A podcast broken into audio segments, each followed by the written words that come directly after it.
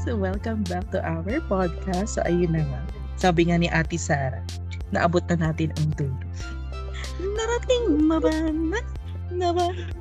hindi, hindi naman for Yeah. the sing. At siguro ano, ang masasabi ko lang, hindi pa siguro ito ang dulo. Umpisa pa lang to ng pag Yes. ano, usbong ng Philippine drag. So, do you agree with me, ate? Di ba? Perfect. Divine. Yes. And for the whole season talaga, parang our queens talagang binitbit talaga nila yung yung season. I mean, Yes. despite all the issues and stuff like um audio editing, lighting, iba pa rin yung ano eh, yung talent ng queens natin na kahit Yes. ganun yung mga nangyari throughout all the, I mean throughout the season, iba ang kanilang pagdala sa ating season, sa dito sa season na to. So, yes. go sis. Oo, 'di ba? Parang talaga nag-sail through tayo ng malala. Yung I mean, hindi tayo, kasama tayo eh. I mean, yung queens natin and then syempre, we have the peak baklaan moments, lahat ng moments pinadama sa atin. Oo, parang ito na talaga yung isang ano, isang um isang buong meal yung sinerve sa atin, 'di ba? Ang hiningi natin isang happy meal. Happy meal, pero binigyan tayo ng buffet. 'Di ba? Yes, tamang tama. So, without further ado, ituloy na Okay. natin ang pagkain sa ating buffet. So, ito na nga ang ating last meal for this season. Perfect! Hindi mo kinaya for the last Oo. meal. For the last supper. Uy, hindi magiging Uy, grabe. Biblical. So, ayun na nga. So, di ba, um, of course, para medyo may onting look back lang naman na eksena. Doon nung nag-start yung ano, yung episode. And of course, um, nag-comeback ang ating mga queens. So, Yes. so who's, ano na lang, hindi na natin isa-isahin yung mga, Mhm. ano, yung mga past queens. So, sino-sino yung nag-stand out for you and why? So, for me, let me start with siguro top 2 na lang for me. Ah. Sige, ganito. Sige, tag 2 na lang natin dalawa. Top 2 na. Ay, ayoko sis. I'll go, sige. So, yun nga. So, for me, una is without a doubt, Minty Fresh. Um, for me kasi this look that she served is she's giving me villainess, dragona, na ang ganda ng makeup niya. Sobrang, alam mo yung unpolished niya, tignan. And yung makeup look niya, it's impeccable. Hoy! For the impeccable! Parang, tayo nakakain ka ba ng ano, ng Miriam? Hoy! Pero di ba Miriam talaga- Himawan. Exact. Ang- Parang yung look talaga niya is drago-dragona. Te, si Miraya Marawari mo, sasampalin ko. But Oo. yeah. Mhm. So yun. Then the next queen ko siguro is si LM, si Lady Morgana. Si Gana. si Lady because- Marmalade. Lady Morgana ng Bonina Brown. Summers. Uy! So yun nga, um, kaya ako gusto si Lady Morgana because she served as parang ito, nasa ano naman talaga niya to eh, parang kasama talaga sa branding niya, yung parang uh, she's representing talaga yung yung culture ng Pilipino. Hindi ko sabihin culture ng Davao lang or culture ng Mindanao, but culture ng Pilipino kasi parang ang dami niyang pinakita sa atin ng looks, not only looks eh, um, look, looks, pati mga um, antique parang talagang for the culture talaga. Tapos lalo na tong pinakita niya sa atin na look, it's very indigenous pero ah, ginawa niyang glamour, parang gown. Kaya Mm. gusto ko talaga tong look na to for Lady Morgana. So ikaw naman sis, sino naman yung favorite mo or parang mga top looks mo for this um For comeback? For this comeback, I think, ah, tawag dito, ako talaga, ay, dito tayo may ano, magkakaroon ng ano, diversity. Diversity. Or pagkakaiba kasi nga parang for me, ito yung mga supposedly runway nila, di ba? Doon sa ibang category. Number one po is si Brigitte. I mean, parang kung ito yung best drug nyo na na talagang parang ito talaga yung parang pinagkatago-tago niya kasi pwede niya tong gawin sana ng 2 and 1 run. 'Di ba? Kasi talaga magkaiba sila ng look. Yung um tawag dito, parang nung nakita ko yung post ni tawag dito ni Brigitte kung ano yung parang inspo, it's like ano daw, sun ano sunset. Sunset siya. So parang yung color ng sunset, 'di ba? pag sunset, may purple-ish, may pink-ish, may orange-ish na ano, na mixture. And then, yung parang ano ng dagat. So parang sabi ko, ay, Marina Summer ang brand. Hoy, charing. Di magiging Marina. Pero ayun yung ano, I mean, yung parang nakita ko doon. Yung bias talaga natin lumalabas minsan eh, no? Hoy, hindi. Hoy. Pero yun, ayun yung nakita ko doon sa ano, sa ano din niya. I mean, doon sa runway niya. Ah, sobrang pating, kasi hindi naman natin makaklak talaga sa look si tawag dito si Brigitte maganda makeup. Very pla- polished naman din talaga siya. And then yung second ko is si Corazon. Because, What? Pop- person? diba, ginawa niyang costume yung tatay niya. Hoy! Uy, grabe ka na. Evolution ng manok. Diba? So parang ito yung final evolution ng manok ng tatay. So, tawag dito. Ito yung feeling ko sa pink pack boom niya na ano na run. And then, syempre, it looks expensive. Bagay na bagay sa kanya yung ano. And then, ito yung hinahanap natin na parang pageant, ano, pageant, tawag dito na very, very pageant na serving or parang aesthetic na hinahanap natin this season. So, binigay ni Corazon yun dito sa part. And the way she presented it ate, na parang, alam mo talaga yung, hindi mo akalain na second out siya, the way niya present Mm-mm. yung sarili. Ay, hindi yung parang, hindi niyo ako makakalimutan. Parang, ganun yung feeling. Kaya, parang added value talaga yung confidence talaga pagka when you're presenting talaga your look. Diba? Yan. intervention. So, Yes. so ayun na nga. So, di ba after nun is, nagkaroon ng performance, hindi mo kaya. Si Mama Pao, kinaya mo ba yung ano niya? Point of no return. Here, point of no return. So, ano, actually, ano, parang ang perfect nitong ganap ni Mama Pao kasi parang this is the first time siguro na ako ah, for me, na makita ko siya mag-perform. And parang she gave us parang ano, uh, a little bit of she's serving a little bit of Mama Ru na parang for the sweet, very sweet lang na lip sync. Oo, very pang mall show na ano, perform. Uy, grabe ka na. Pero ang ang gusto ko naman dito sa performance na to is that parang yung mga hindi nagagawa ni Mama Ru before, medyo nagawa naman ni Mama Pao yung mga lifting, lifting, yung mga ganyang ganap. And um, siguro additional ko na lang din na parang first time ata to sa finale drag Mm. na nag-join yung queen sa performance nung parang pinaka-host.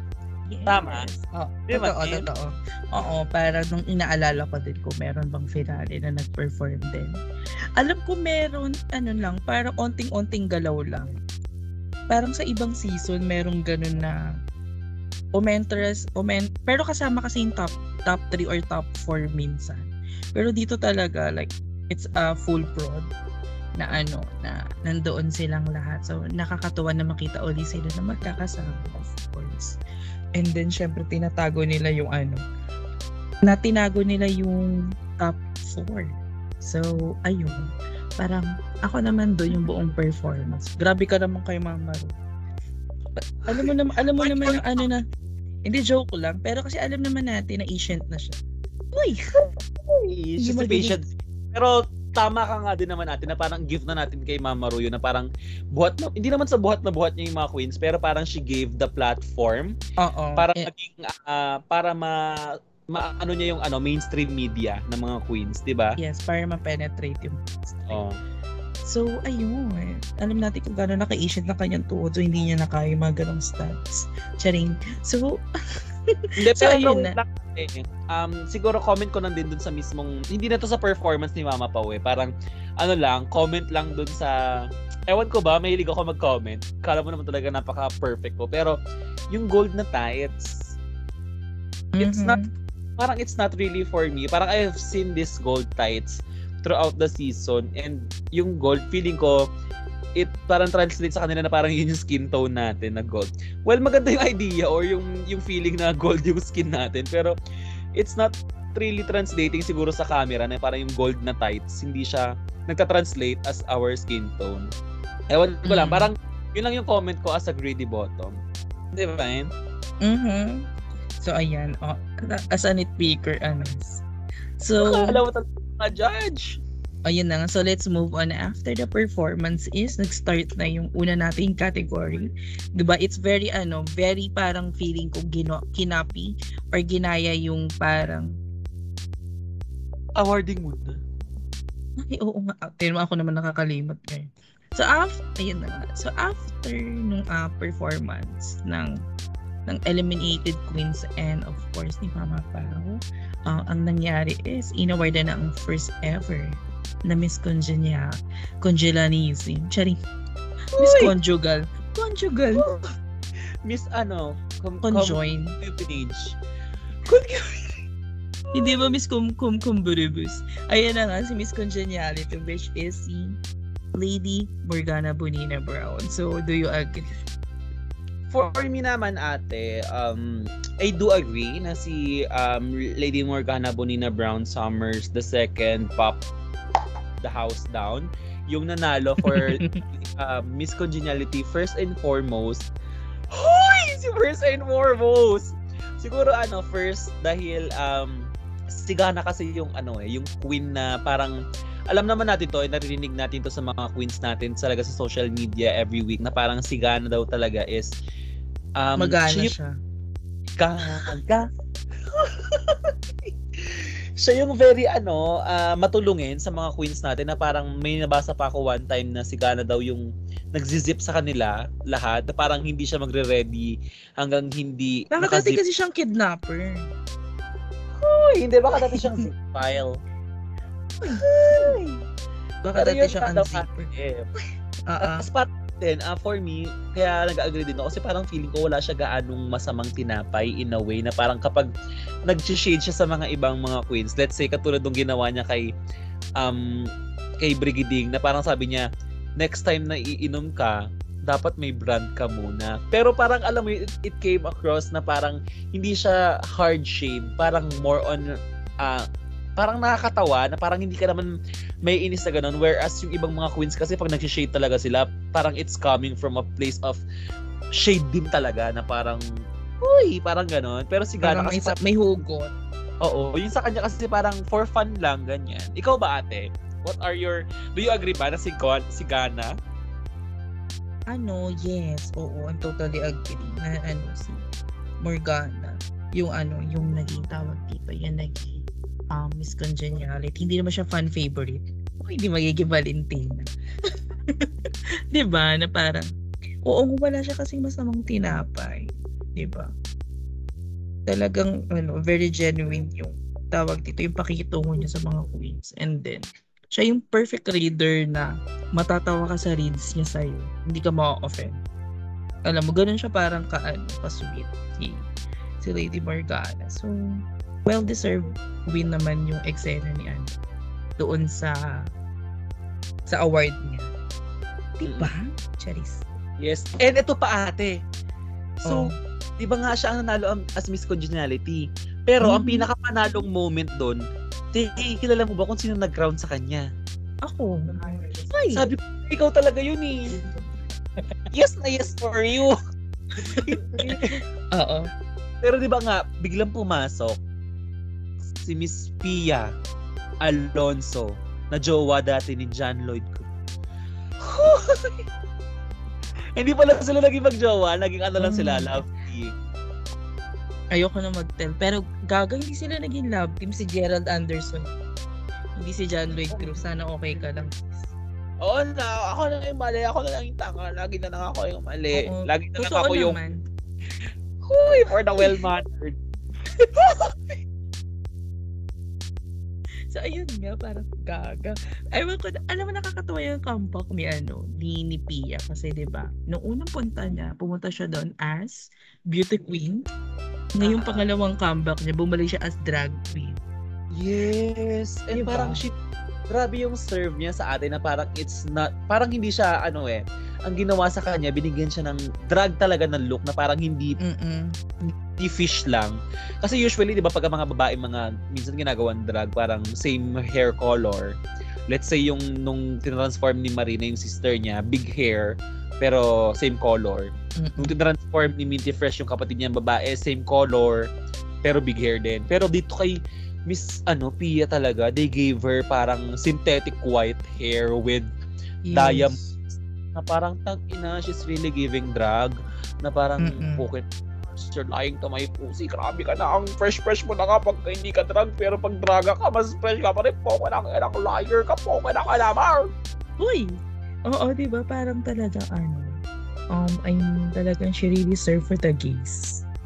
Yes. And Oo. yun nga, The gays are winning. Talaga ng malala sa Yes, they they won parang mga three-fourths of the crowd. Pero speaking of winning nga, parang yung moment ni Lady Morgana na si Miss Pia talaga yung nag-crown sa kanya. Parang alam mo yung feeling na, ay shit, para ako naging Miss Universe din in a way kasi nga ang nag-crown Mm-mm. sa akin.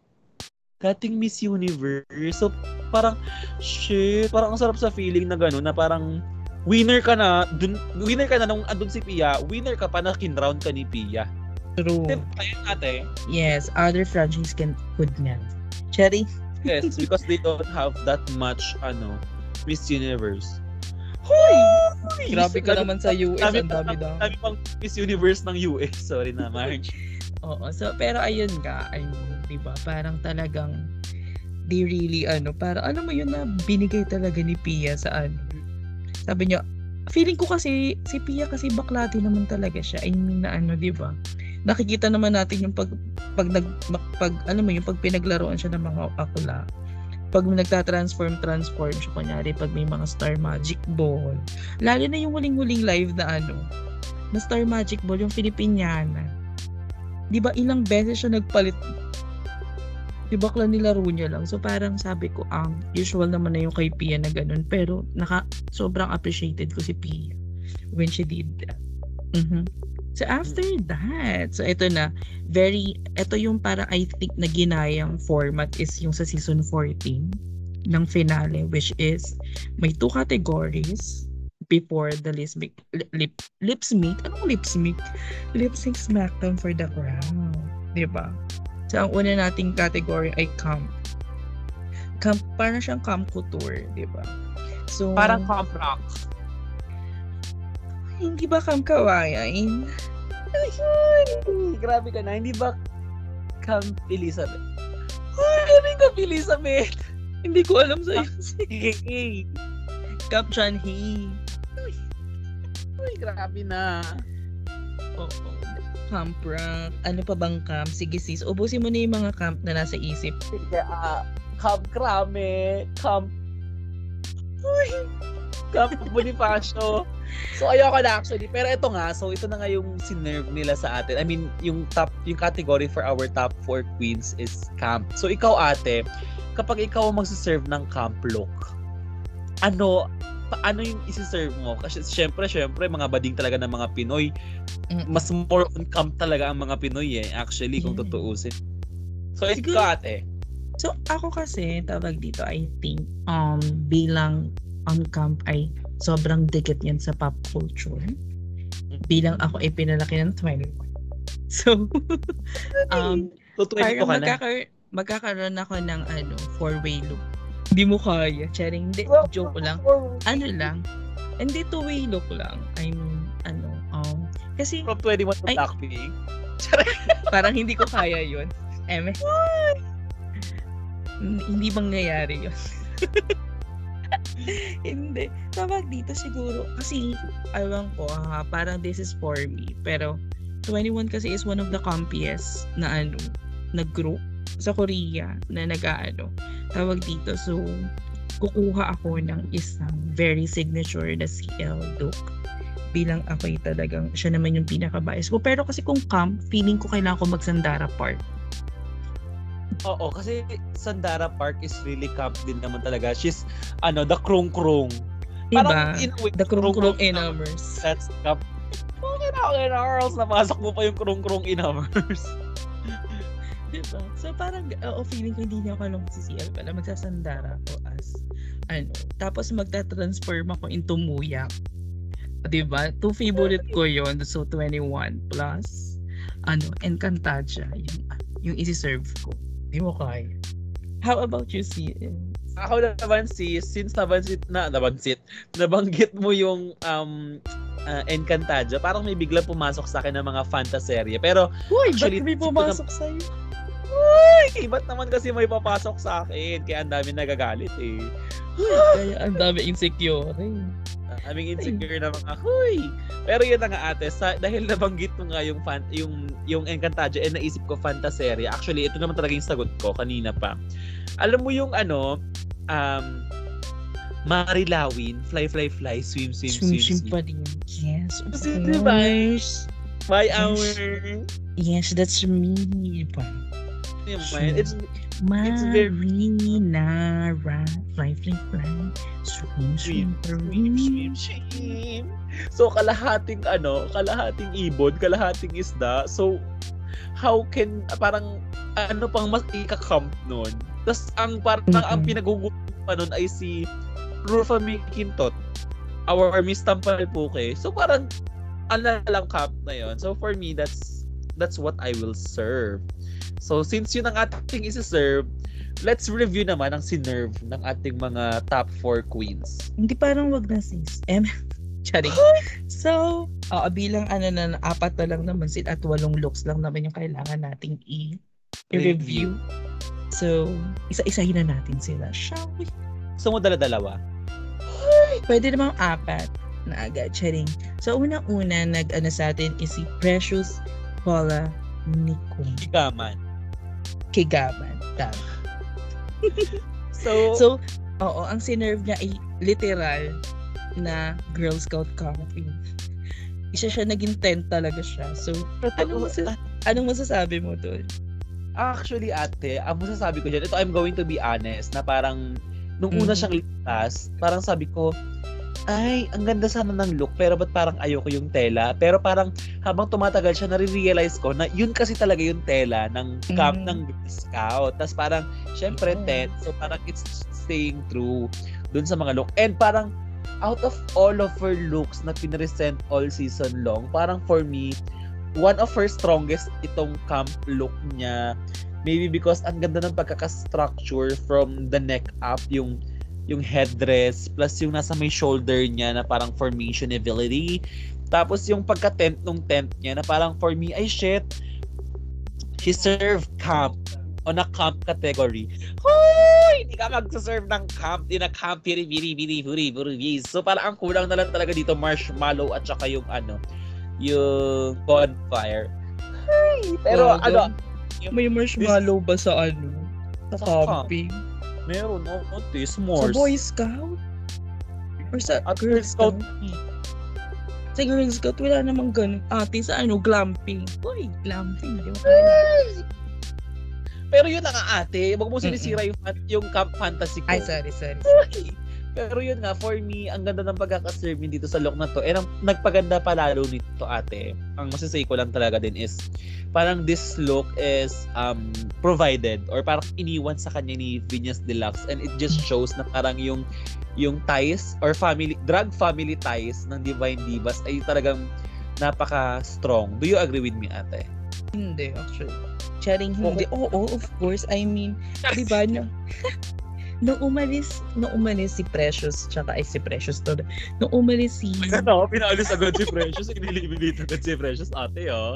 Gaga, nung umalis si Mrs. tapos si Brigitte, nag-iwan sila ng mga gamit kay ano, kay Boss Rodolfo.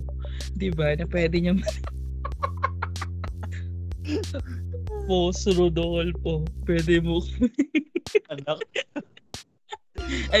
Hindi, ayun nga, na ano, di ba, na parang, I think, ito yung pinaka-best showcase ng ano, ng clicks na, na ano na meron sa drag race. Kasi hindi mo sila makikita na nagkakampihan hindi mo din sila nakikita nag-aaway kasi di ba ayun yung nangyari sa Rolaska Talks para noong una ano sila alam mo yun very magkakasundo eme eme ganyan. Tapos parang sa dulo-dulo parang huh?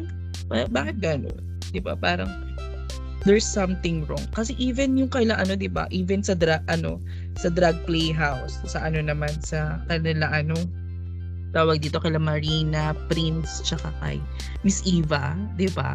Parang nakita lang natin yung um, parang pagiging magkakampi nila during ano, yung yung pagboto ni Marina kay kay tawag dito kay Phineas over Eva kasi 'di ba? Sabi ni Marina, hindi niya kayang sabihin yung pangalan ni Eva. So, nakakatuwa na ganun yung ano, yung yung foundation or yung parang friendship na meron sila. Oo. Diba? Diba? So, yeah, yeah. So, balik tayo dun sa look. Hindi pa ako nagsasabi ng kung ano nangyari sa look. Charing. Si Miss Airtime. Oo, airtime si Mrs. Te. Pero alam mo, totoo na ano mo, grabe ka naman sa kanya, na-appreciate mo si Precious nung damit ni Vinyas yung suot. Hindi, ate. Parang Joke syempre, lang. um, joke ano, lang. parang Syempre, ah, siguro na add ko lang yon kasi syempre behind the scenes natin nalaman. Pero as someone na parang nanonood directly sa TV, hindi mo naman may isip yun na, ay galing kay Venus, perfect, di ba? Parang galing talaga kay Precious, sa kay Precious nakita. And perfect na yun for me. Yes na yes for me. Ay, Yes, ate, yes, comment yes, muna. So, yung kay ano naman, ayun nga, parang sabi ko din na nakakatuwang parang playtime na ano, talagang, I mean, very comfy yung binigay niya dun sa category na yun. Which is parang deserve naman nating lahat. na ano, na mabigyan ng ganong klaseng, ano, ganong klaseng look or what. Kasi, tawag dito, um, parang for the past, ano, past na mga category. Ito yung sila lagi kong sinasabi na parang minsan straight up doon sa category, parang minsan nakakalimutan nila yung drag side. Mm-mm. 'Di ba Like doon sa Pearl, yung sa yung sa Filipiniana. So, ayun yung parang mga sabi ko, ay ito, dito talaga, I mean, this is Hydra. Na eksena, 'di ba So, ayun. So, next natin is si Miss Eva Queen. Yan. Yes. So Miss Eva Queen served as lumpia dress. So what can you say about Lumpiang toge realness. Charing. So, ayun yung parang ano lumpiang toge or lumpiang karne yan? Grabe ka naman. Hoy, kahit sinabi niya. Lumpiang Oh, yung- toge yun. Okay. Hindi ang tanga lang. Ago. Hindi, pero yun nga. Kasi parang sa akin, it's a so-so look. It's a safe look. Na parang hindi siya, hindi siya yes na yes for you. hindi naman din siya no na no for you. 'Di ba? So, so parang ito yung sakto lang na ano, na look. Kasi parang nakita ko yung silhouette na to from the diner sa let sa let, let it be the night na ano na category. So parang ayun lang, parang same lang yung silhouette niya. And then parang yun nga printed na na tela yung um yung dress niya tapos with the lumpia and the suka na hawak niya. So ayun. Parang it's it's a safe look for me. Well, actually, I agree with you with it becoming ano parang ah, a safe look. I would just like to correct you lang dun sa printed. Parang ah, sabi niya kasi it's hand painted daw the lumpia naman. So let's Ah. give credit where credit is due. Pero yun nga um actually What is the due date? Um the maturity date is! Ano maturity date? Lalo hindi ka naman matured. Hoy! So yun nga ate, so for me, this is a safe look nga. Gaya nga ng nasabi mo, um, so-so lang siya. Parang I, I love the idea na parang lumpia siya, but the execution for me is really not that parang up to par din, din sa mga uh, previous looks na na-serve niya. And for me, parang kasi ako, parang ang nakita ko, ang nakita kong inspiration niya siguro dito is si Manila Luzon because we know Manila Luzon is a glamour camp girl. So parang camp meets glamour talaga. And parang feeling ko ganoon yung gustong i-serve ni um ni Eva pero parang hindi nag-translate kasi parang bitin siguro yung look like parang white dress. Kung siguro pang finale na camp look, mas perfect pa nga kung ano, present niya yung diner look niya which is camp din yun, aminin mo ate. Mm-mm, So, For me, parang this is yeah, safe look. So wala na ako mako-comment actually. How about you ate? Gaga Ay, kung ano una. talaga. Air time. Ara, ikot-ikot lang. So yun na nga, next na natin is si Marina Bunina. Lahat na sila ni bro dati ah.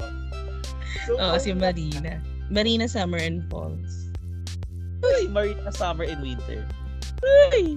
So yun nga, so for Marina Summers, nakapatid ni Ivy Winters, um, for me, yung look niya is, ito yung sasabihin ko na parang, uh, bitin, di ba yung kay ano, yung kay Eva. Dito naman kay ano, kay Marina Summers, although not really as este- aesthetically pleasing. Hindi pero siya yung, glam. Hindi siya glam. I mean, Mm. uh, mali pala ako ng term, sorry. Uh, hindi siya glam. Kasi syempre, ano, parang mi- y- minsan, di ba, ang camp hinahaluan talaga nila ng glam. Pero dito kasi kay Marina, parang, uh, ano siya, uh, yung pagka-camp niya is, hindi lang siya one way, parang three ways. Kasi unang-una sa lahat, yung pagkalagay niya ng Sana Marina, parang san, that's ano eh, anad to San Marino. So that's already Eh, camp. talaga ba? Ems. Ay, So that's already that's Uh-uh. mo. So that's al- So that's already camp for me. Tapos number two is yung pagtalikod niya is nakalagay yung yung charisma, uniqueness, nerve, talent as yung yung health. Ano yun? Ano tawag doon sa ano? Nutrition facts. Yung sa nutrition facts niya. So that's another, ano, that's two-way na. Yung three-way niya is tumbang preso kasi nga yung purse niya is chinelas. Then yung parang, di ba, yung lata. So parang, for me, ang galing ng pagkaka isip niya dun sa look na to and it's really giving camp talaga malala. Camp kawayan. Ikaw ate. Yes na yes for you. Yes, yes na yes for me yung ano. I mean, tawag dito, ang kinaibahan siguro nito sa ano. Kasi pareho silang hindi glam, di ba? Ni Miss Eva. But, high, para sa akin, high yung placement nung kay Marina because maganda yung presentation niya. She gave us, ano, ayun kasi ako, eh, parang, pag, lalo na pag more- runway, tapos lalo na to camp, 'di ba? Na parang mas maganda nakikita natin yung performance. I mean, na 'di ba kasi may mga ano kasi may mga art pieces na kailangan mo i-explain, parang si Silo.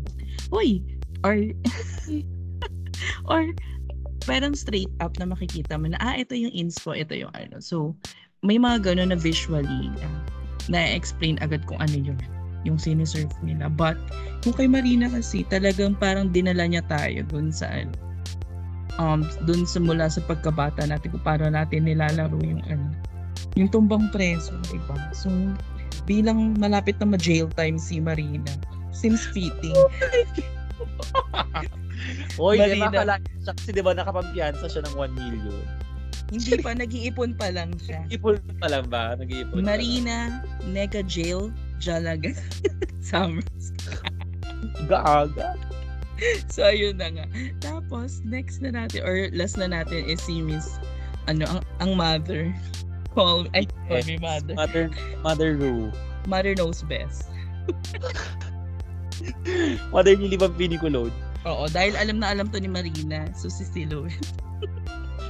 So, yun nga. So, ate na, sa, sa, for me, yung sinerve ni um, Silhouette is a different route for camp. Feeling ko ito yung mga makikita natin dun sa Met Gala na version ng camp, di ba ate? Mhm. So, for me, uh, camp pa rin naman siya, pero it's not really on the comedic side siguro. Parang, um, she served as, ang gusto ko talaga dito, ang gusto ko dito is yung ah yung hair na parang si Cher yung nasa shoulders niya na parang yun na yung naging pinaka-sleeve niya. For me, that's really a great look. And parang ano talaga siya eh, ah, a disco look, discography kineso. So, it's still camp pero I don't really have that much to say dun sa look niya.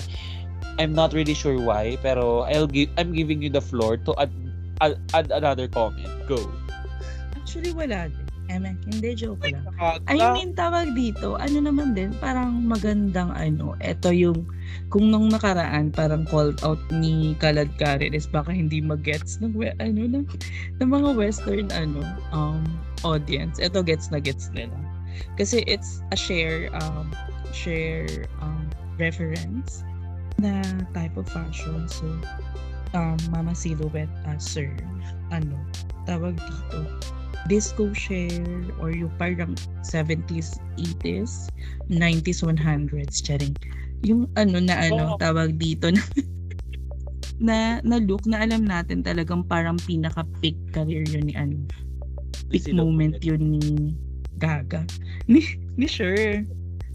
Hindi sure Diba? ba? And then I think yung sure? aesthetic Si teacher?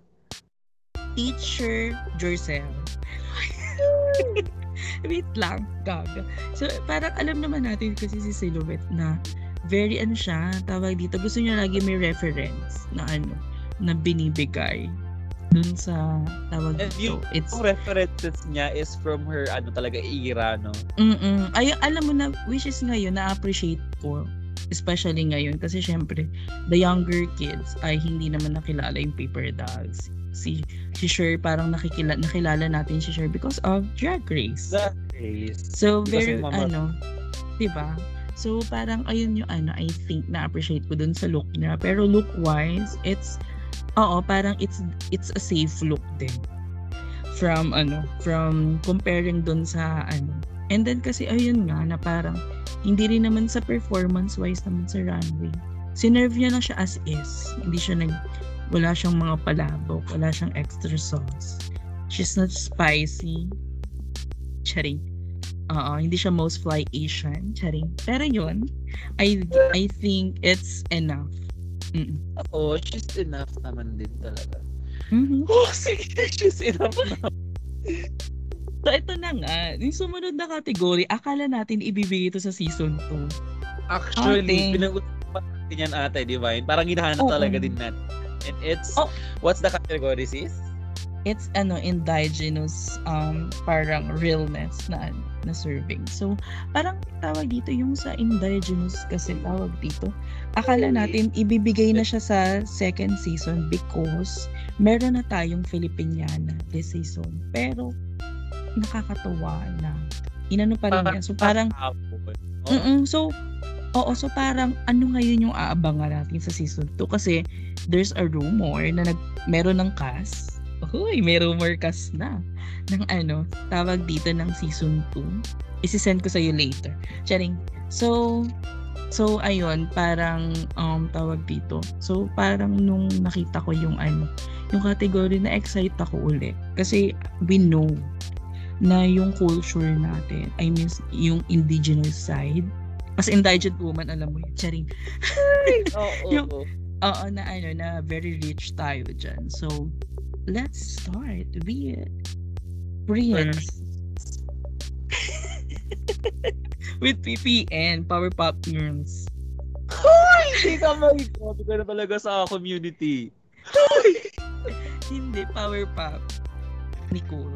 Girls. So, yun na nga. So, for me, again, this is a top-notch look from um, Miss Precious Paula Nicole. And for me, para silang magtropa ni Corazon. Maybe because parang parang they are giving festivities na ganapan and the colors naman din talaga it's really giving and parang feeling ko ang reference dito although yung kay ano kasi ang kay Corazon mas more on sa fiesta ko siya nakikita yung kay PPN naman mas more on fiesta din pero hindi siya yung ah, straightforward na parang pang fiesta feeling ko yung inspiration it comes from alam mo yung mga nag mga bakang nagbebenta ng mga walis tambo yung mga ano mga basket basket parang ganon yung ano yung feels for me. I mean I really love this look on her na parang ang polish polish yun like throughout the season hinanap ko to sa kanya pero ngayon niya binigay sa Mhm. finale. So parang ano siya ah, talagang bating-bati ko talaga siya this finale yung mga looks na sinerve niya sa atin. And I really love this. Um siguro as a greedy bottom ang masasabi ko lang is she should have worn a different color of hair. Kasi parang color ano eh colorful na everything na parang nag-blend na lang yung buhok niya siguro dun sa pinaka kineso niya. So that's Mhm. that's just me lang ikaw ate what can you say Oo, about ac- Peach Deluxe Actually, ko call out kita doon, Cherry. Na ano, tawag dito. I mean, kasi hindi purong-puri mo kasi si ano, si Precious this, ano, this um, finale, which is for me naman, is deserve naman din talaga. Kasi unang una, ayun talaga yung caliber ng drug na meron siya. Na parang ayun naman din talaga yung parang kilala ko si Precious na ano. Ako, pero, Hindi kayo magkakilala. Sorry kung hindi kayo magka-Facebook ha. di ko kasalala kung hindi ka nasama ng over. Grabe ka na, hindi ka nag-aaya. Oy, kahit niyayaya kita, wala ka ano. Oh. Okay, so So, yun like- na. Let's... so, yun na nga. So, di ba parang, ay, si isa yung pina, isa, pa sa pinaka iniintay ko sa kanya kasi yung lip sync. Iba kasi talaga mag lip sync si Precious. Ewan ko, yung mga ovarian talaga. Ovarian! yung mga, Grabe ang ovary nyo. hindi, I mean, the mga over girls talaga kasi, iba sila mag lip sync. Talaga. So parang, ayun yung iniintay ko. Siyempre nakita natin sa Ati Tours mag lip sync. So si PPN na lang yung hindi natin nakita mag lip sync. Well, nakita natin siya sa Pop of Ate. Pero iba kasi yung sa girl group sa Lip Sync for Your Life or what Oo, not na lip sync. lip sync for your life kasi merong stakes doon na parang ah 50-50 na lang yung parang yung buhay mo, yung Stage ba yan adrenaline. well done? Ganun. Hindi, medium rare. Hindi, yun na nga. So, balik tayo sa look. Na very ano talaga. Alam mo yung nag, nagpipiesta yung mata mo din. Oo. It's parang very ano, 'di ba kanina si Corazon, Mardi Gras yung ini-inspired, ano, I mean yung siniserve niya. Ito Oo. naman talaga Philippine Festival. If Oo. if you're familiar, parang yung aesthetic niya, I mean, yung mismong buong itsura niya is very ate-ate. Then yung Ah, colors, yung colors na ginamit niya is very pahiyas. So sabi ko, ay, ang saya. Parang she really served two festival in one. ba So, I think, ano naman, hindi naman ako kasing arte mo in terms with the hair. Na-enjoy ko naman din siya. Wala ito script natin kahapon na. Hoy, hindi mo, hindi ibubok ko. Na nakalimutan ko mag-record kahapon. Hindi, ayun na nga. So, ayun yung ano, I think, ayun yung parang pinaka, na ano ko doon, na na-realize, na-realize, or talagang nakitang inspo doon sa buong look. And I think ito, isa ito sa pinaka pinaggastusan niya all over looks. Parang feeling ko naramdaman nila baka ito yung huling-huling finale. So, huling-huling finale, um, huling-huling um, category sa ano, sa finale. So, yes, I really enjoy it. So, next na natin ay si Miss Eva with her um, pini or aba, ah, abaka ata to na an na coconut weave. Coconut weave, hindi. Uh, for me naman, um, if um, if Precious Paul and Nicole went sa route na parang uh, indigenous na parang yun nga mga festivities festival. Parang for me uh, this one kay Eva Lee Queen she's serving us parang terno um, Mm-mm. pero this is still indig- indigenous kasi nga di ba nga that's that's ano naman talagang siniserve natin. And ah, gusto ko lang din na parang i-bring up na kasi di ba nagkaroon naman na tayo ng terno na na parang category. Pero way back that episode Miss Eva served like parang modernized na terno na parang elevated malala na ah, yung color and such pero this time parang she went sa route na ah, yung um, yung usual na route for um, ano bang rota yan? Kanina pa yung router. ano te ano route Chari. Router. So, uy, Thompson routers. Ay, tama na. So yun na nga ate. So parang yung route na pinuntahan niya is yung usual na route, yung normal na parang um, it's giving uh, Maria Clara elegance na sweet lang, ganon. And wala akong masyado actually ma-comment dito sa look na to. But I like it. Not as much as I like Precious Paula Nicole's look. So Mhm. ikaw, what can you say about each? Actually, yung sa akin naman, ay, hindi ko kaya mag-actually tayo. Sa akin naman tawag dito, yung sa kanya kasi, yes, parang same naman tayo ng sentiment in terms with ano, with the quality or ano. Kasi yun nga, kasi parang sa, nakita ko na kasi, I mean, parang meron na tayong category kasi ng ano, ng Filipiniana. Yun Oo. din, yes. Um, tawag dito and tawa, um, yung ano parang yun nga nakita na natin and then also parang naulit lang siya for you. And gets ko kung ano yung gusto kung ano yung indigenous part nung ano niya nung um nung kanyang garment, 'di ba? So yung ano kasi yung pinaka garment yung gusto niyang i-showcase. But pinaka na sell niya talaga sa performance. Plus yung commentary niya. It's uh, 'di ba nung sinabi niya na Parang- yes. 'di ba? Di ba? Di ba she's attending uh, SONA or State of the Nation address with his ano politician husband parang um, naginastusan yung buong ensemble niya with taxpayers money which is sabi ko pork bar. Sabi ko talagang political stance talaga ni Miss Eva. It's really giving, eh, no? Parang, ah, yun nga, uh, I, I really love that statement na parang napa, Hoy! Mapapagano ka? Parang, Yes. She, she really went there. She Mm-mm. went there. Perfect. And oo, alam mo yun yung parang hindi mo na expect na maano niya yung bar. Guess what? It did.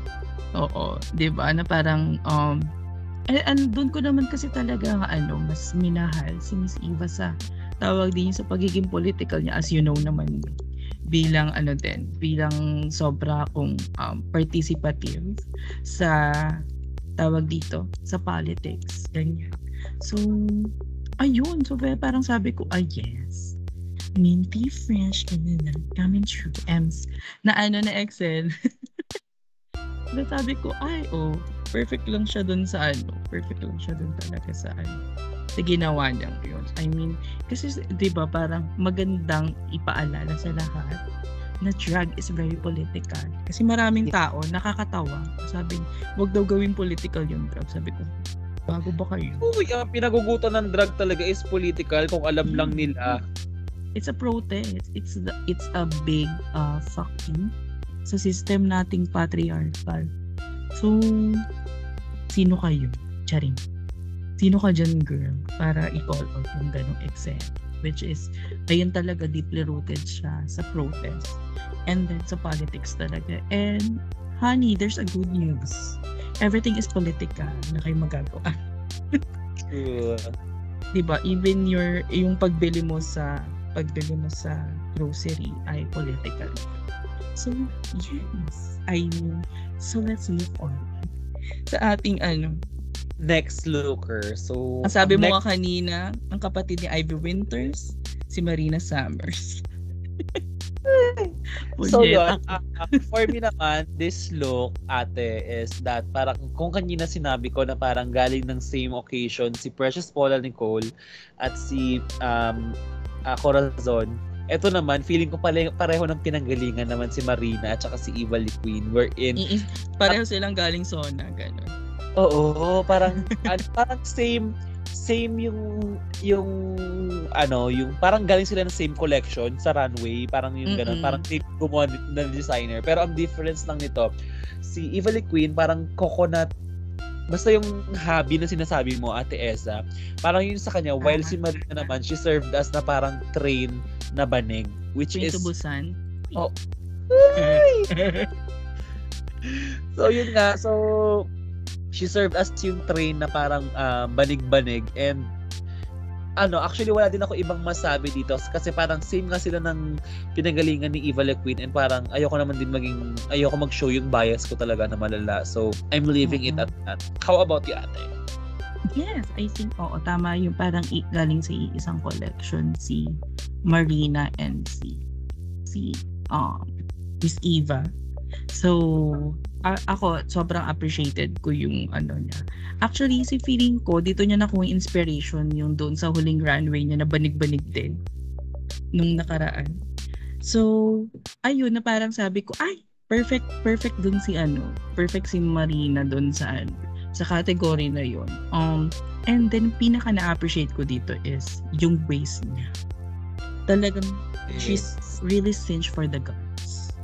Diba? Well, that's ano naman din talaga. That's Marina. She loves giving body din naman talaga din sa Mm-mm. atin. Pero hindi siya ganun, hindi siya lagi nag-ano, nagsicinch ng Manila na ano, 'di ba? So, 'di ba parang nako-call out na natin mission sa parang ay, sana dito siya nag-cinch. So, hindi naman tayo ano, hindi naman tayo kasing galit ni Violet Chachki sa sa hindi But-. Totoo. 'di ba? So, ayun yung ano, I think ayun yung pinaka na ano ko sa kanya, which is na sobra ko na-appreciate uh, during this ano this garment. So, let's move on sa kanyang nanay. na si Marina Summers. si silhouette na malupit. So, for you, sis, kaya mauna Sa- ka kay mama. For me, um, she missed the mark for the indigenous um, Mm. Kineso.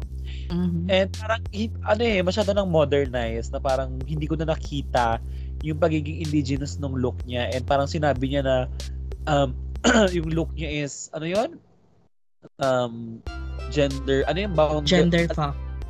Gender fuck yun eh. So na parang, girl, pinakita mo ng isang utong mo, gender fuck na agad. Malay mo naman, biglang nagkamali ka lang ng suot ng damit. Lumabas lang talaga yung utok mo, ginawan mo lang ng dahilan. Pero parang, for me, again, going back sa category, this is not giving me indigenous, maybe because um, yung construction ng damit and siguro pati yung um, ginamit na materials unlike kay Marina and Eva na they gave us hobby, they gave they gave us baning na parang they really incorporated things that could translate into parang indigenous na malala. And parang yun nga, turno naman yung kila Marina and kay Eva whereas dito kay Silhouette, it's just like a flowy dress na iba yung pagkaka-construct. So for me, it, I, ano, Silhouette really missed the mark on this one and this is not a kinesa look. Mhm. Yes. Oo, totally, totally agree dun sa part na yun na parang ano, it's too modern. Parang hindi na natin siya na-recognize na indigenous pa rin siya. Which is, parang kasing ano yun, pwedeng hit or miss yun. Kasi pwedeng, hala, indigenous pa lang, pra, ano, indigenous materials yung ginamit niya. Pero, parang nag-translate siya into something else. Na sabi ko, ay, na ano na para mapapawaw ko which is hindi nangyari sadly so tawag dito so ayun yung parang ano lang parang it's the same parts and na ano na eksena so ayun yung parang for me ano na uh, natawag dito na nangyari dun sa garbage ni ano, ni, ni, ni Silhouette na malupet so parang um, she she served something but ayun hindi naman siya ganun nag-translate sa gusto niya mangyari. So ayun na. So I think ito ito na yung pinakainaantay ng lahat. It's the lip sync smackdown for the crown. And Yes. excited excited tayong lahat bukod dun sa top 4 of course kasi and also this is the first ever na makikita natin si Precious Paula Nicole and si Marina na magle-lip sync. Big. Oo. And, Sa drag yun- race ha, sa drag race. Oo, oo. So, and yun nga, well actually, inumpisahan nila tong um, uh, lip sync smackdown na to with our ruleta. And with Mhm. this naman talaga is parang ano na to eh, nangyayari naman na to ah, talaga sa lahat ng franchise na ganito talaga yung setup ng lip sync smackdown. Siguro ang difference lang is kung paano um, yung kinuha yung opponent. Oo. So, parang ang nangyari kasi is, syempre piniikot ng ruleta and ang unang napili sa ruleta ay si Precious Paula Nicole. Then, I thought na parang papapiliin si Precious kung sino gusto niya makalaban. Pero hindi. Pinaikot ulit yung ruleta. So, Mhm. hindi siya yung usual natin na setup, di ba sis? Then, parang ang mangyayari kasi, pagka pinili ka ng, pag ikaw yung pinili na makakalaban, ikaw naman ang mamimili ng box. Pero, yun nga, ibang setup, pero same naman din ang ganap. So, yun. So, meron tayong dalawang box wherein um, dalawang RuPaul songs yung pinili nila or RuPaul songs yung pinili nila. nila. So, bago tayo pumunta sa may pinaka-lip sync nila, I'm going to ask my sister here, ano yung thoughts mo na ginamit nila ay RuPaul song? So, sa akin naman, parang wala naman siyang ganun ano. Kaso, feeling ko naman din kasi, um, it's the royal Academy, ganun. So, and then, feeling ko din, um, tawag dito, siguro, maganda ding makita or ma-showcase to, I mean, globally. Because, syempre, yung POV natin dito ay global. Na makita nila na, um, what type of, tawag dito, or lip ano lip syncer yung mga performer performers natin. And then I think yung choices naman ng kanta ay very ano naman, very bagay yeah. naman siya sa finals. Oo. Siguro kung medyo iba yung wait lang. So, Oo. kung, kung iba yung choice ng kanta, baka mapa something else na naman tayo dito. Pero sakto yung dalawang kanta para sa akin. Oo. So, ah, nag-agree din naman ako kay Ate Elza kasi yung mga kantang to is really a bop, high beat na parang makakapag-serve naman yung mga queens natin the way they want to serve. So, yun na nga. So, unang magli-lip sync is si Eva and si Precious Nicole and ang napili nilang box ay box number 2 with Sissy That Walk. So, go Mhm. Ate Elza. Can you take it away? Yes, Sisi That Walk, I mean, isa to sa mga ano, iba, ta- iba talaga yung power ng Sisi That Walk. Bukod sa nanggaling to sa season 6, which is one of the best season or set of tawag dito top 4. Talagang Yes. strong na top 4 na parang wala din naman talagang top. So, parang from that standpoint, I know na parang sabi, na-excite ako sa lip sync. Kasi ah. ilang beses na rin naman natin nakita ang Sisi That Walk na ano, na perform Oo. sa ano sa, sa main stage, 'di ba? So parang for me, ay very staple ano na ano siya na RuPaul song. So sabi ko, ay okay. So na-excite ako kung ano yung gagawin ng mga queens during that time. So perfect na, 'di ba? Na ano, na na, na lip sync song siya. So wala naman ako naging ano doon. I mean, na tawag dito na problem. And then yung quality ng lip sync. We will go there na ba directly. So, Yes. yun na nga. So, yung sa lip sync ni, ano, ni Precious, tsaka na ano, parang, parang for me, di ba, syempre, yung anong tawag dito, yung top 4 nga to is very, ano, remin ano, reminiscent na tawag dito, season 10 na finals, na alam natin na may reveal sila. Oo, ate. parang pagpasok pa lang talaga nila, ang lalaki ng suot nila na parang, ay shit. Ano Okay. pa halata naman ng reveal? Oo, kaya pala wala yung 2 and 1 look at talagang binigay nila sa final. Oo. sa binigay nila sa finale. So, sabi ko, okay, so let's do this. So, nung parang nung nakita ko yung lip sync, maganda yung lip sync, hands down naman. Parang, akala natin talagang, alam mo yun na makakabog ng malala ni Precious si Miss Eva pero hindi naman sumuko ang akla nating ano, Oo. Talagang inilaban niya din yung lip sync hanggang, um, hanggang kaya niya. But Yes. Precious was too prepared for Ah, that lip sync. Kaya parang ano din naman. Parang sabi ko ah, ibigay nila naman natin talaga kay Precious a well deserved win for Miss Precious Pauline And yun nga, um, I would I would like to comment din sa sinabi mo na parang she came prepared in a way na parang yung mga ibang fans na parang inisip nila na parang scripted daw. Ang masasabi ko, no. She's really just prepared for all the gags or for all the stops na pwede niyang ma-pull for those two songs. Parang it really brings back to um, Sasha Velour moment na parang dalawa yung magiging performance niya ata sa ano. So parang dun sa isang kanta is yung Rose Petals nga Then yung dun sa isang kanta is kung yun yung mapili sa kanya is gugupitin niya yung wig niya. So parang ko ito yung ginawa ni Precious Paula Nicole na parang ni-ready niya yung ibon for yung lyrics nga na fly, fly, fly. Then we don't know kung ano pa yung ni-ready niya for the other performance kasi nga hindi naman yun yung pinerform nila. So for me, grabe din talaga yung performance dito ni Precious Paula Nicole and yung damit niya na parang shit. This is the third look na parang pinakitaan talaga niya ako ng sinampal niya ako na ano, comment-comment ka ng bad sa akin nung mga nakaraang araw ah. Ito ka ngayon, Dwight. Sinampal talaga ako madalas. It really gave me parang, ay shit, ang ganda. Parang Cruella de Vil meets The Who. So parang, that's just me dun sa part na yun. And yun nga, gaya nga ng sabi mo, si Eva Liquid naman ay hindi siya sumuko because she gave us choreography. Actually, Miss Eva, as someone na parang lagi sinasabihan na ah, dalawang kaliwa ang paa. Pero she gave us parang choreography na parang sinayaw na talaga and, and finil niya talaga yung kanta. Na parang shit, sabi ko, ang perfect ni Miss Eva dito na parang kahit anong mangyari talaga top 4 talaga siya for me. I mean, kasama talaga siya sa top 4 na perfect.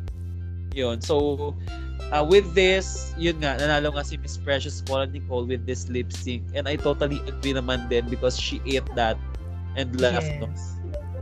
Left no crumbs so a well a very well deserved win for um Miss Eva Charing for Precious Paula for, for Precious Paula Nicole so let's proceed na. So yung second lip sync is very ano tawag dito very nakakalok.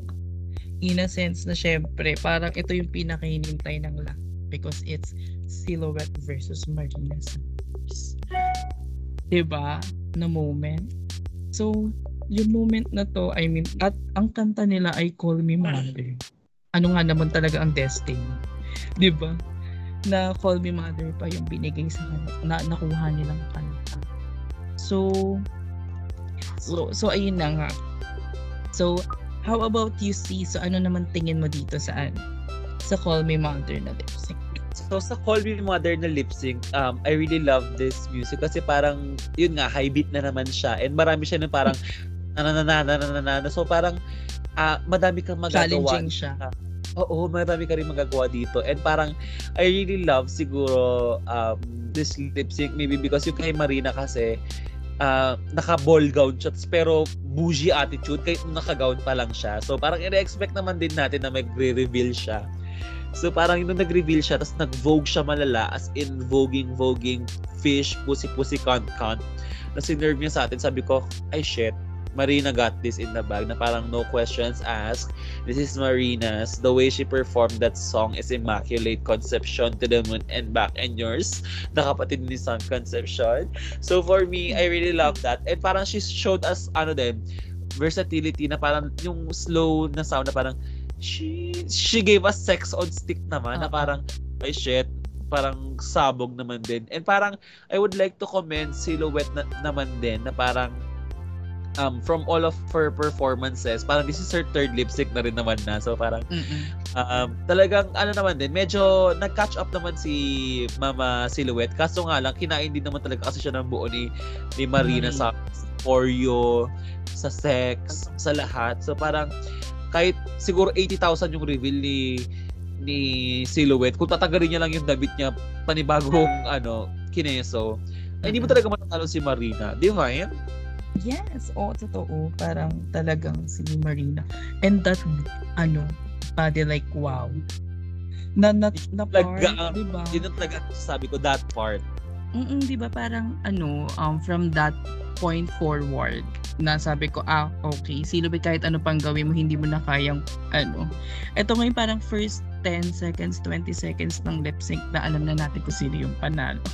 Pero yun na, sabi mo nga rin kanina na parang, hindi na naman din talaga binitawan ni Silhouette. And then parang sa akin pinaka pivotal moment nung lip sync na yon is yung ano, yung tawag dito, yung paghahawak doon ng kamay. Na pa alam mo yun, alam mo, ah, hindi ko alam kung yung uh, yung mga listener or yung ibang mga viewers nito ay naiyak. Ako talaga personally, parang naluha ako nung nakita ko na naghawak sila ng kamay. So ako ano na 'di ba na parang sabi ko ay shit ito na yung parang closure gusto nilang makuha sa isa't isa na parang ano let's start over again. Basta parang ayun yung parang halo-halong emotion yung binigay uh nila doon sa ano. 'di ba nakaka, nakakatawa kasi na upbeat song pero naka, naiiyak. Hindi ka magiging ano? Hindi ka magiging Rodora X. 'di ba? So ayun i think ano parang ayun na talaga yung pinaka peak um, moment nung ano nung uh, nung lip sync ano X Smackdown. So ikaw kung anong kung papapiliin ka between Call Me Mother and Sisi That Walk, ano yung mas better lip sync for you? Peanut butter. Ay, ako kasi adrenaline. Hindi ano nga? So for me, mas better talaga is ano um So for me naman talaga ang pinaka better na lip sync choice dito is yung Body Like Wow, yung uh, Call Me Mother. Mm. Kasi parang ewan ko, maybe because dinala din siguro ni Marina kaya mm. yun siguro yung pinili ko. Ikaw ba sis? Same. I mean totally the same dun sa dalawang lip sync ay ito talaga yung parang sabi ko, ay shit, Marina, isang isang step na lang, sayon sa'yo na yung proud. I mean, kasi parang by the books, she's really the runaway winner, di ba? Consistency wise. I mean, yung pagiging consistent niya, she has two wins. So, parang she pick at the right moment. So parang oh, for okay. me, nung nakita ko yun, sabi ko, shit, malakas na yung laban ni Marina dito. So, hindi naman ako nagulat siya yung nanalo. ba diba? Na parang, ikaw lang din naman, ikaw din naman ay mag-agree na siya talaga yung winner nung, nung lip sync na yon. So, let's proceed sa final lip sync natin which is Sirens. Uy! Sireners by Glock and evidence. So ano naman yung ano ano yung reaction mo nung narinig mo na Serena yung final lip sync? So for me, nung narinig ko na si Rena yung final lip sync, ang naisip ko na lang talaga din is parang deserve. Na parang Mhm. ito yung finale lip sync, tama yung pinili nilang kanta is Tagalog, not only Tagalog, and Serena, which is parang love letter para sa mga bading na, Mhm. ah, yun nga, um, growing up, parang yun talaga yung experiences din talaga natin. So for me, this is really a great song. And yun nga, another high, high ano, ah, upbeat song. So marami silang pwedeng gawin. Ikaw naman, Ate Eza, what do you think about this, this lip sync song?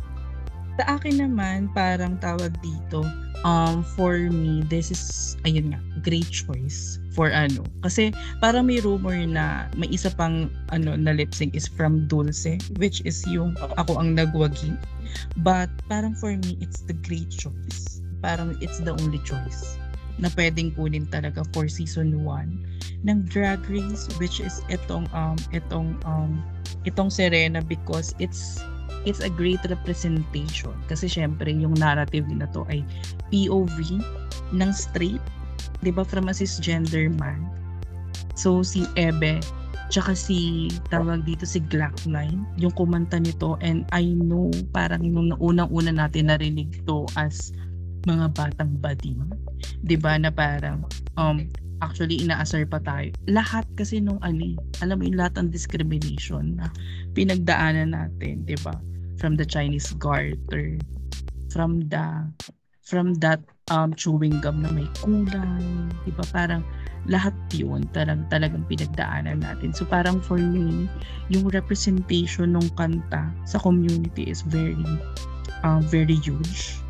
At talagang Oo. deserve din naman na mabigyan siya ng platform as big as Drag Race. And then, siguro kung, ano, syempre may translation naman yun. So, yung lyrics niya sana mag-translate or maitawid doon sa international audience that we have that uh, one song na parang ito yung Born This Way natin. 'Di ba Kasi yung Born This Way is from Oo, oo. yung parang Diba? pinaka-born this Filipino. Iba kasi 'di ba yung POV naman yun ng isang cisgender woman which is si Lady Lady Gaga. So parang sabi ko ah perfect yung song. Kuya tapos Tito and then both of them serve pero kasi ito na yung nakita natin yung final look nila. Sabi ko um ano kayang gagawin ni Marina with that kind of costume? Na ano tapos ako lang talaga parang um, tawag dito si Precious kasi doon sa lip sync is nagbigay siya ng iba't ibang klaseng um, flavor.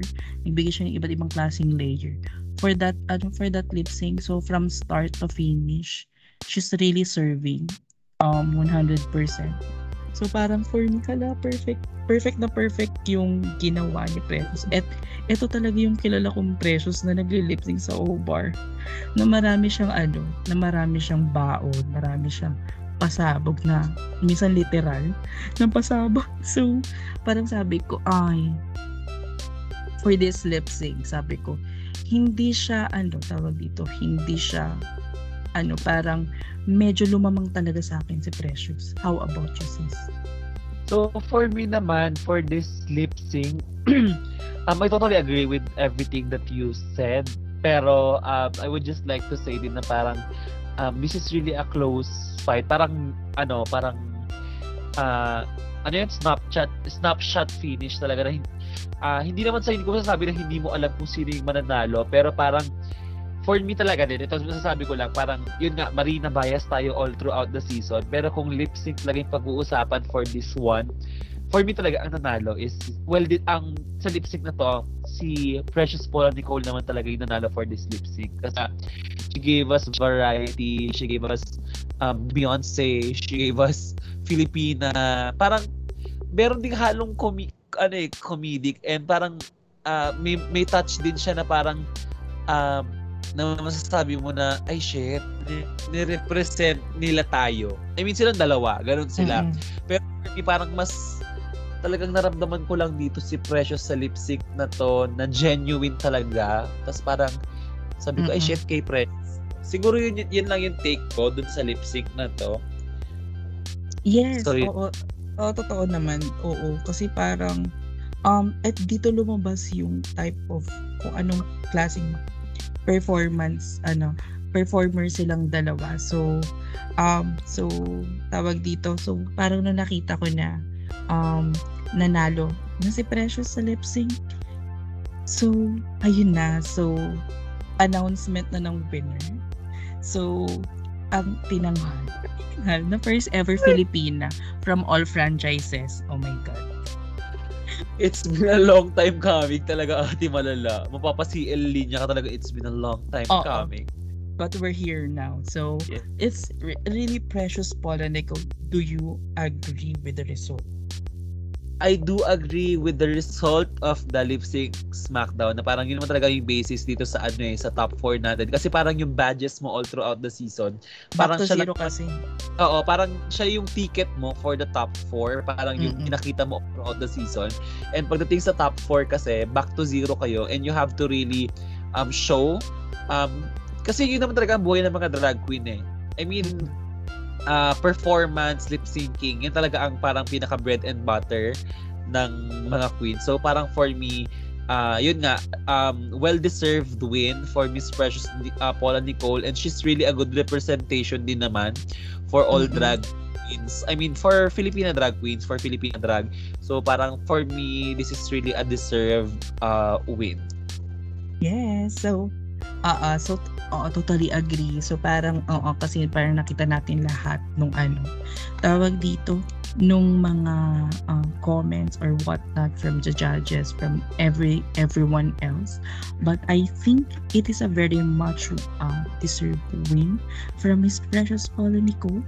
Diba? Totally agree ako doon na na tawag dito na siya yung nanalo kasi nga marami din namang younger queens ang tumitingala sa kanya. And then this is a great start ng drag race sa Philippines. So I think um tawag dito we're up in the good stuff on the upcoming season both um in the Philippines and also I think makakapag-participate na din tayo sa Versus the World.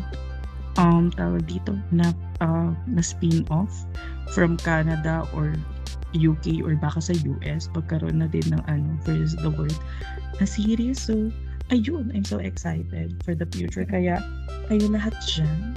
Let's all support our queens let's tip them. Let's help them. And of course yung mga non-drag race na queens para mabigyan natin sila ng puhunan. Charing.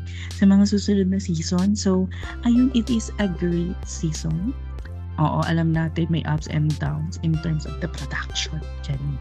So, but the queens really um, come through from all of that um, challenges, from all of that shenanigans or whatnot. So, I guess um, we really um, have a great season. It's a great franchise. It's a great, tawag dito, um, great queens. Basta lahat. Charis. So, and yun, of course, I think sana magkaroon ng improvement in terms of production, sa commentary ng mga judges or whatnot. So, mas maging open tayo sa Filipino type of drag rather than letting the Western or the other audiences um know or parang magets yung ating type of, type of drug culture or what. So, again, this has been um, Eza, of course, or Mission X6I, and then also uh, on behalf of um, of my uh, sister, Trinity. Oo. So, thank you so much sa panonood. Ay, pak- pakikinig sa amin buong season. Um, sobra namin na-appreciate yung mga consistent na listener na nagbibigay sa amin ng comments, suggestions, uh, nakikisali sa mga uh, poll na ginagawa ko sa tawag dito sa Spotify. So, ayan. So, thank you so much. And magkita, magkita-kita talaga. So, magkarinigan ulit tayo sa, I think, baka drag din na. Pero, of course, dito sa Chikahan sa Barangay, babalik na tayo sa regular programming. So, may mga pinrepare na akong topic and speakers sa mga susunod nating topic. So, ayun. So, thank you so much sa pakikinig. Kung nakaabot ka na dito sa part na to. And bye!